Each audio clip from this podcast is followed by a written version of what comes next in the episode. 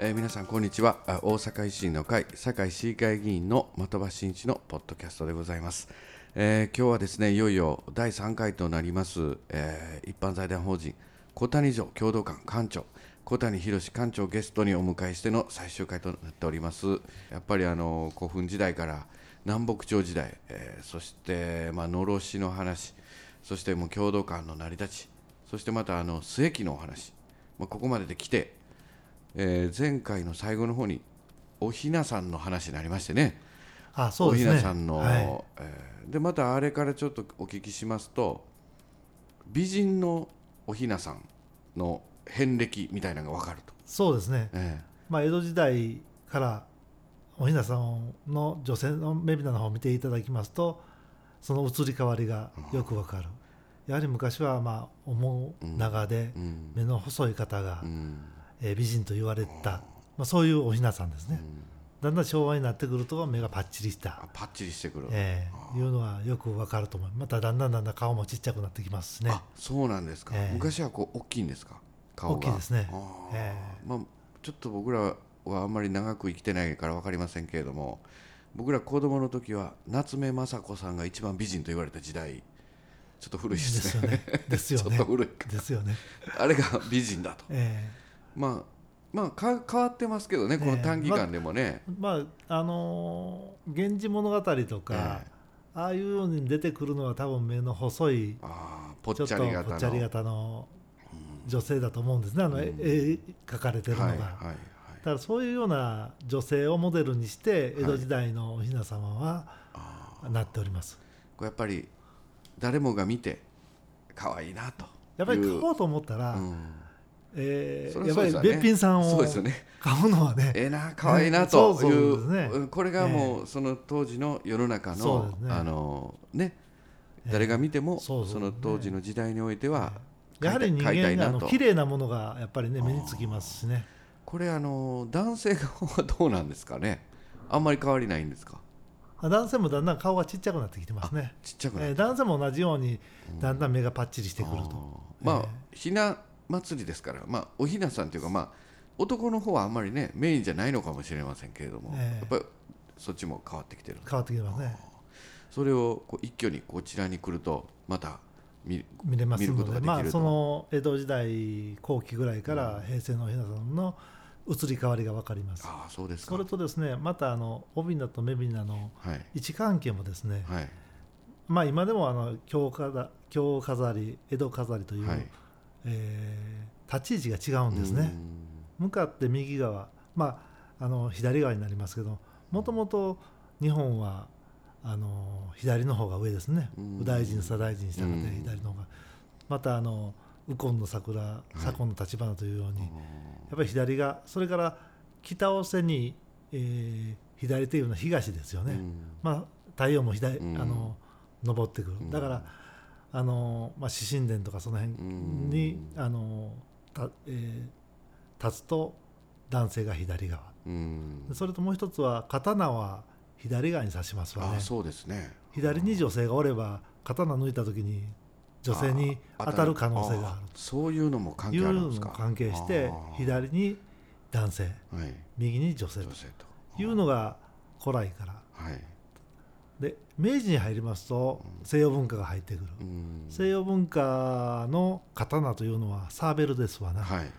サーベルは右に刺すんですねああということは外人の人はみみえ？そうですそうです。向かって左側、ね。向かって左側右側にあの、えー立つんですね。で明治天皇即位の時も右に立っとったというようなあれそしたら例えばその結婚式なんかなんかになってくると様式が日本は混ざってますからね。ね。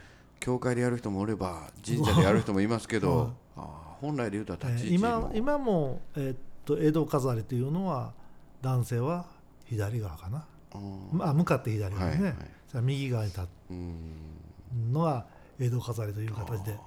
なんかやっぱりそのおひなさんの話一つとってもいろいろつながってきますね、そうですか、まあ、あのこれちょっとまた後で画像を撮らせていただいってもい。いんですかね？そうですね。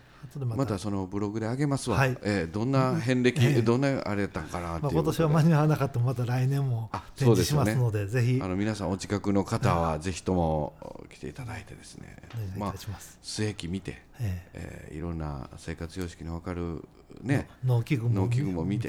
おひなさんも見てと。はいで春には桜がものすごい綺麗ですもんね。そうですね。あの僕去年コンサートやっておられましたよね、はい、クラシックコンサートここの、あのー、小谷城さんの郷土記念館でね、えー、稲本さんがね、えー、していただきました。あれはあのー、クラリネットと、はい、ピアノとでしたね。そうですね、えー、三重奏か三重奏でね、えー、やっていただいてまたあの桜がもうパーッと花びらがパーッと風になびて散ってるところにねね、あのすごい良かったなと思って、うん、えー、僕も見させていただいたんですけど。たまにね、えー、あのしていただけるという方がいらっしゃったらあそうですか、えー、会場なんぼでもお貸ししますので。そうですか。今までも大阪芸大の OG の、はい。えー、方々がロシア民謡とかねああいうようなあのコンサートをしていただきまして、はい、ただあの会場が狭いので、はいはいはい、あまりたくさんの方は来れない、はい、聞きことできないんですけども、はい、またああいう企画があればさせていただこうなと思ってます。こういう雰囲気で聞けるっていうのもね、はい、すごいいいですよね、はい、あのうちの娘も大阪芸大行ってますねそうですか、ええ、そうですか。全然関係ない話ですね 本当に、えー、ほんであのー、あれですねあのー、まあ、館長はお茶茶道に茶道もねやられる。まあ40の手習いで始めたばっかりなんでその捨てるというそれであのおこがましいことは言えないんですけども。あのその関係かあのこういったあの出版の本もこの記念郷土館から出てるっていうことでこの17世紀における茶文化の日中比較研究という。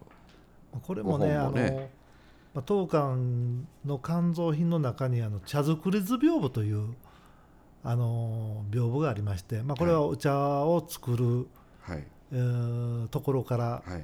えー、製茶する場面、それから喫茶する場面まで描かれた屏風なんですけども、はい、これ今あの僕も手元にですねこの5本、はい、ちょっと広げさせていただいてるんですけれどもこのお茶の木を栽培してそうですね。ねお茶を摘んででそのお茶をどのように成茶して飲んでいくかっていうの、はい、それなんかこの、はい、これなんていうんですかねなんかそういうハウトゥー本じゃないけれどもそうです、ね、そういう感じになってますよね。はい、でこの時代のお茶の木ってこれ僕らが思うような茶摘みでこう低木じゃない、ね、ちょっと低い木しか僕らイメージできませんけどこれほんまにあのほんまの木ですね。そうですね。これはこう木に登って茶摘みするというお茶の木ってこんなに高いんかっていうような状況になって、まあ丸丸太でこう櫓を組んで屋根つけてと。結構すごい栽培方法だったんですね、ね、昔は。でこういうねあの、えー、お茶の木が、まあ、日本に昔はあったのか、うん、それとも、うん、えー、中国のお茶いうのは、うんえー、雲南省行けばこういうお茶なんですね。でこういうお茶の木の場面を書かれてるのがあの今のところ当館が多分一番古い絵の、うん、あれだと思うんです。これ巻あの巻物じゃなくてこれは屏風になってる、屏風仕立てになってます。この屏風はですね今どちらにあるんですか？今堺市の博物館にえー、帰宅しております。寄付ご寄付されていると。寄付じゃなしにあ預けてるとまあでもでちょっとこの、うん、えーえー、なんで小谷家にこれが伝わってるかというのをご説明させてもらってもよろしいですか、はいはいはい、あの江戸の初めにですねあの小谷家大阪夏の陣に、はい、まあ、出陣するわけです、はい、その時にあの加賀藩のえー、方を助けるんですね。小谷家が夏の陣に出陣する、はい。はいはい、それで大阪城の堀に落ちてた、はい、えー、前田家の家臣を助けるわけです。そのまあ、それを喜んでいただいてその方、中黒さん言うんですけども、はい、中黒さんの娘さんを小谷家へえー嫁いでくるわけですね。そうなんですか。その嫁いでくる荷物の中にああのこれが入ってたんです。こ。れほんなら夏の陣の時代のの前あのあとあとあとですねだからだからあー時代がですね、まあ、その嫁がれたのが1640年ぐらいですので、うん。まあ、それ以前に書かれたということが分かるわけですね。すごいですね、ええ。だからこの場面でも今もあのお茶の木が背が高いというのもありましたし、それからお茶の木に覆いをしてる場面もあるしてますね。ありますよね。はい。この覆いというのは今もまああの覆いをかけて、はいはい、まあ、昔は吉津かけたりとかして、はい。今は黒の、うん。えーシートかけるんですけども、はい。それであの玉露になったり抹茶を作るわけですね。はあ日光を遮断してはい。葉っぱを柔らかくするわけですね。そういうのがもうその時代にあったと。うん。いうことがこれで証明されたと。まあ、あの玉露ってあの美味しいやつですよね、えあれあれやっぱり柔らかいんですか？玉露は。や柔らかい。あの氷出しとかしますよ、ええ。水水出しっていうんですか？玉露なんかねたまに。そうですね。えさあ玉露というのは今まではまあ1番茶2番茶3番茶という何回も積むんですけえども、玉露はあの覆いをしてうんはい、葉っぱを柔らかくするんであー。1回しか取れないらしいですね。だから貴重なんですね。だから貴重なんです。あそういうような場面が作られてる、またあの葉っぱ乾かしたりとか、うん。揉んだりとかする場面も書かれてーますね。書か書かれてますね、ええ。えでこうなんかすごい匂い嗅いでるようなところもありますね。ね。これチェックしてる。ねチェックしてるもんね。え。ここの一番偉いお堅そうな雰囲気の人がね。出来具合を見てるんですかねね。これ、え最後出来上がったものを、えー一番最後の場面はそれで、うん。あのみんなで、えうん。えーお踊りというか、うん。あの宴会してるというそういう場面まで描かれてますね。まあ、こういった所蔵品も持たれてるっていうこともあってまあそうですねお。茶お茶なんかも館長はやられてるということでよくあのお茶会なんかでは行かれるんですかね？もう堺のねお茶会って結構あるんですよね。はい2月に利休が亡くなり利休が亡くなって利休期というお茶会もありますし、4月27だったかな、はい献茶式というのがあるんですね。検茶式はい。それはあの南州寺で。試す検検査の検ですか？ちゃうんですか？えなどんな字書くんえーですか、献茶というのは、えー献金の献。あ献金の件 やや政治家に献金の件って言われたらちょっとあれですけど一番わかりやすいかなと思ってすいません。献血の献ね。献ああそれでこうお茶をお茶会があると、そうですね。えああでそれには館長も行献かれてると。献茶というのはもうお仏壇に、はい。まああの利座宗が献上するっていう感じですね。はい。お供えするという、はいはい。その献茶式というのが毎年4月の27日にあります。でまたあの堺市の大茶会ちょ大茶会。うちょうど堺祭りの時ですね、はいはい。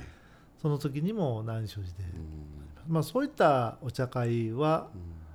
あの毎年行かせていただくようにしてます。ですか。ああプライベートではあのたまにお茶そうですね。入れらまれたりとか。あ、そうですね。まあまあちょっとまだまだまだ修行の身ですのでやあの習いに行ってますので。またあのライオンズでもお茶会開いていただいたら、ね。いいなと思うんですけど、今度今度ねで5月にありますのでね。5月あそうですね。ねそれもね今回まあちょっとなんか堺ライオンズの宣伝みたいになりますけれども、えーね堺ライオンズが60周年とはい。いうこともありまして、えー利休10あれあれで利休すよね。10食ですね。10色はい。千の利休が、えーのお抱え職人そうですね。ということになるんですかね。千家10食ですね。千家10色、はい。千の千家がお抱えお抱えしている職人10人、ね。10選ええ。みたいな、でいろんな人おるんですね。ね。焼き物の人おったり、ね。なんかありますよ竹ね細工の人が竹細工の人おったりいろいろ作るものに、ね。えーが10種類あってそれぞれのその千家の、はい。うん公認のって言ったらあれですけどね。その千家10色が現代にもこう風景がずっと続いていていて、でその方が今回あれですねライオンズがこう千家10色にえ依頼してその10品が届くと。それもね直接じゃないみたいですね。堺市にまああの寄付するという目的なんで、うん。堺市がどうもこれがいいというふうに言うとね。ライオンズがこれがいいから渡すんじゃないし堺市に意向を聞いて、聞いてでこのええ10選になったと、はいうんね、それから選挙10色の方は堺市の方からあ依頼を受け依頼したという経緯というふうになるかもしれませんね。えまあ、それがいよいよこあの今年の5月ですかね。えそうですね。いよいよ届くとはい。いうことで、まあそういった催しもあってお茶会もね楽しみですよね、まだあるということで、えー。なってます。まあ、本当にあのいろいろお話ですね館長にももうだいぶお聞きししてきたんですけれどもいよいよ第3回はもう最終回ということになってしまいましてまた館長またなんか機会あったらまた出また演してもらえますか？願いします。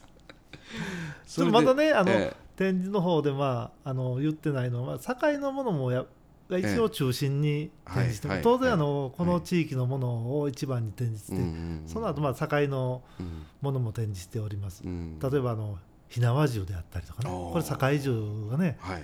そうですね、えー今日も井上邸があの市の登録文化財に追加で指定されたとか、ああそうなんですか。なんか、はい。あの見ましたけども。あ、えーそれとか、うん。あと堺サラサ、うん。それとか堺の焼き物の港焼き。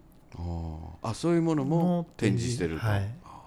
ほなまあここの小谷城郷土館に来れば幅広くねね見れるっていうことでね、ぜひお越し願いたいとまああ思います。のーまあ、堺のあこのね大仙公園にある博物館もいいけど、ええ。こっちもすごいよというこもうことっでちらはねどちらかというとアットホームな形でいこうかなと。そうですね。雰囲気もね。大体ねあの入館者も年間2500人から3000人ぐらいの,、あの小さな博物館なんで、まあ、来ていただいた方々、まうん。あこの最近ではちょっと折り紙をね、うん。教えたりとかいいですね。いうのをしておりますので。わかりました でも雰囲気もねすごくねえ雰囲気も楽しんでいただければなと思います、あのー次回のねゲストね馬場信之来るんですけどえあそうでですか。小谷館長 なんかメッセージありませんか？南区はねやはりあの維新がねみんな人気なんで、あありがとうございます、えこの調子ではい、はい国会の方でも頑張っていただいはいたらなというなんかふうに思います。馬場信之に言うとくメッセージとかあれば頑張ってくれだけでいいですか？うんそうですね。たまには1回ぐらいあの遊びに来てください。とあここへね。ねここへね。見学にね。言うときます。はい。来てほしいですね。次回伝えておきまはい。す、お願いします、どうも本当に長きにわたりありがとうございました。ありがとうございました。小谷館長でした。よろしくお願いいたします。失礼いたします。失礼します